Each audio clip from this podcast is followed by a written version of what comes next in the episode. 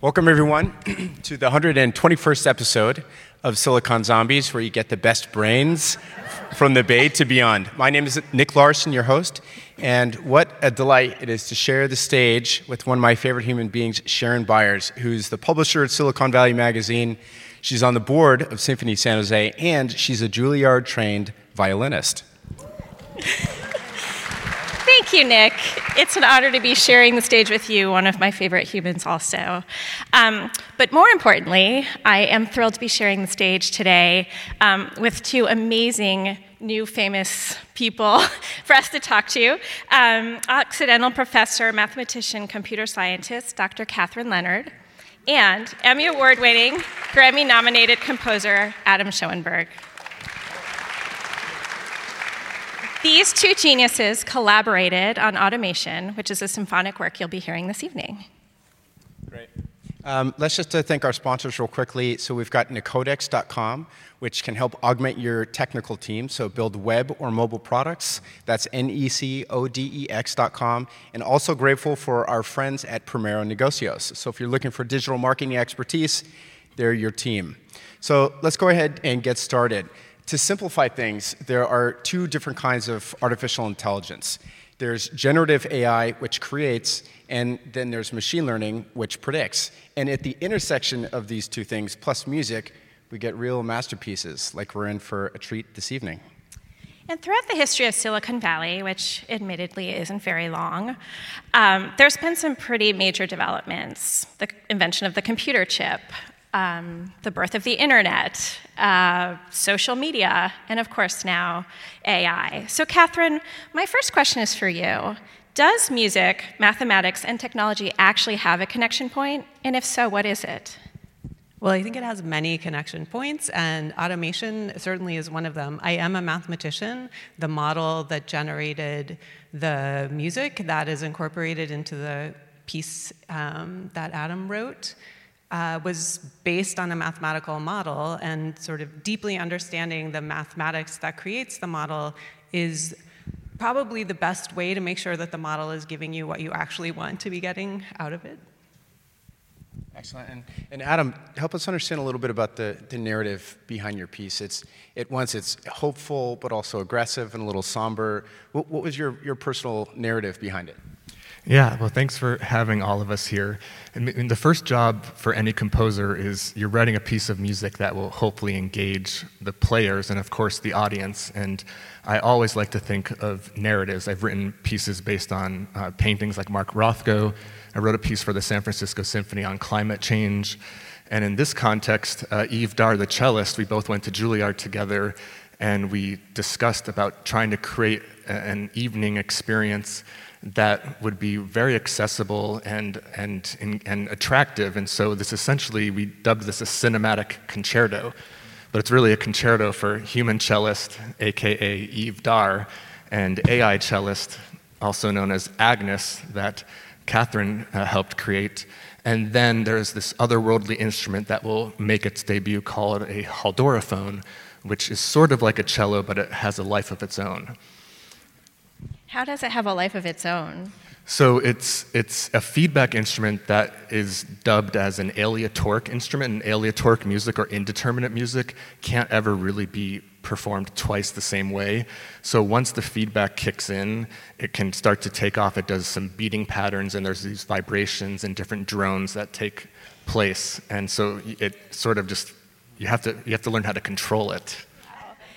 And as far as the story of the narrative, where did that come from? Was it like a dream or a nightmare you had one night, or a night of too much drinking, or?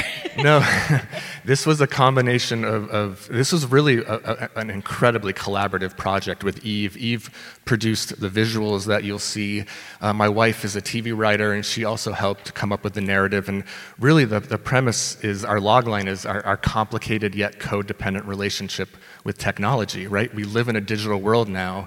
We all have smartphones, and, and we you know, interact with them in very specific ways. And so the, the basic premise is, is, is the cellist represents the human, human beings, and, and it first coexists harmoniously with uh, technology. So the piece begins with ambient electronics and the backing of the orchestra. So it's a hybrid orchestra, which is very commonly found in film scores these days. But on the concert stage, it's, it's, you'll find it less often, but there are plenty of composers doing hybrid pieces as well. And so it begins with the cellist uh, and electronics and orchestra performing, and then we momentarily uh, send you to the battle mode music that will happen later on because again it's a piece of music and i need to create a sense of form and structure that will engage. And after the, the battle music is momentarily introduced uh, we uh, the, the solo cellist returns with no electronics, and it's supposed to represent you know, human beings working in the workforce, but suddenly being displaced with jobs going overseas, and then also being displaced by machines, right? You walk into Target and you don't have to talk to someone anymore. You can just go to an automated checkout line and it does everything for you. Uh, and then after that ends, uh, well, while that section is happening, on the screen you'll see Yves getting scanned, and to the left of him, Agnes is being built. And then Agnes emerges, and then we enter what's called learning mode, which is the collaboration with Kathryn, where um, the music that we fed the adversarial network that, that she created then composed music that uh, I did not change at all, and we embedded directly into the score. So everything that Agnes plays is what uh, was composed. Kathryn, what inspired you with Agnes, and why a woman? Um, so the name, the credit for the name goes to my spouse, Ghassan Sarkis. He's very good with words, and he wanted to come up with uh, an, uh, an, an acronym that actually was a name. And so he came up with automatic generator and uh, excellent songs. network, that's right. The N is for network for excellent songs. So, so only, only gendered because that was the name that, that fit the words. Yeah. One last question, and then I'll stop hogging. But um, Adam, question for you. So, for a long time with science, technology, it's almost like we've been trying to eradicate human emotion, as if human emotion is somehow an enemy of rationality or enlightenment. And I'm curious with AI becoming more prevalent in our lives, is human emotion going to have a higher capital on it? It's a great question. I, I, for, I, I don't know. I, I, don't know if any of us know, know that answer yet. In, in terms of this experience. And again, I'm a bit of a romantic, so the piece is a very pretty piece of music. And, and after the battle mode, the halldorophone enters because it's supposed to signify that the AI won this battle and, is, and prevails. But then that dissipates over this very beautiful chorale that the orchestra plays, and then the last third of the entire concerto is completely analog, acoustic and, and, is, and is, is meant to represent our emotion or our depth. And if you take the music that Agnes wrote and isolated it on its own, it doesn't have that emotional soul. Uh, but who knows what is going to happen in our future? Yeah, you can give us some context.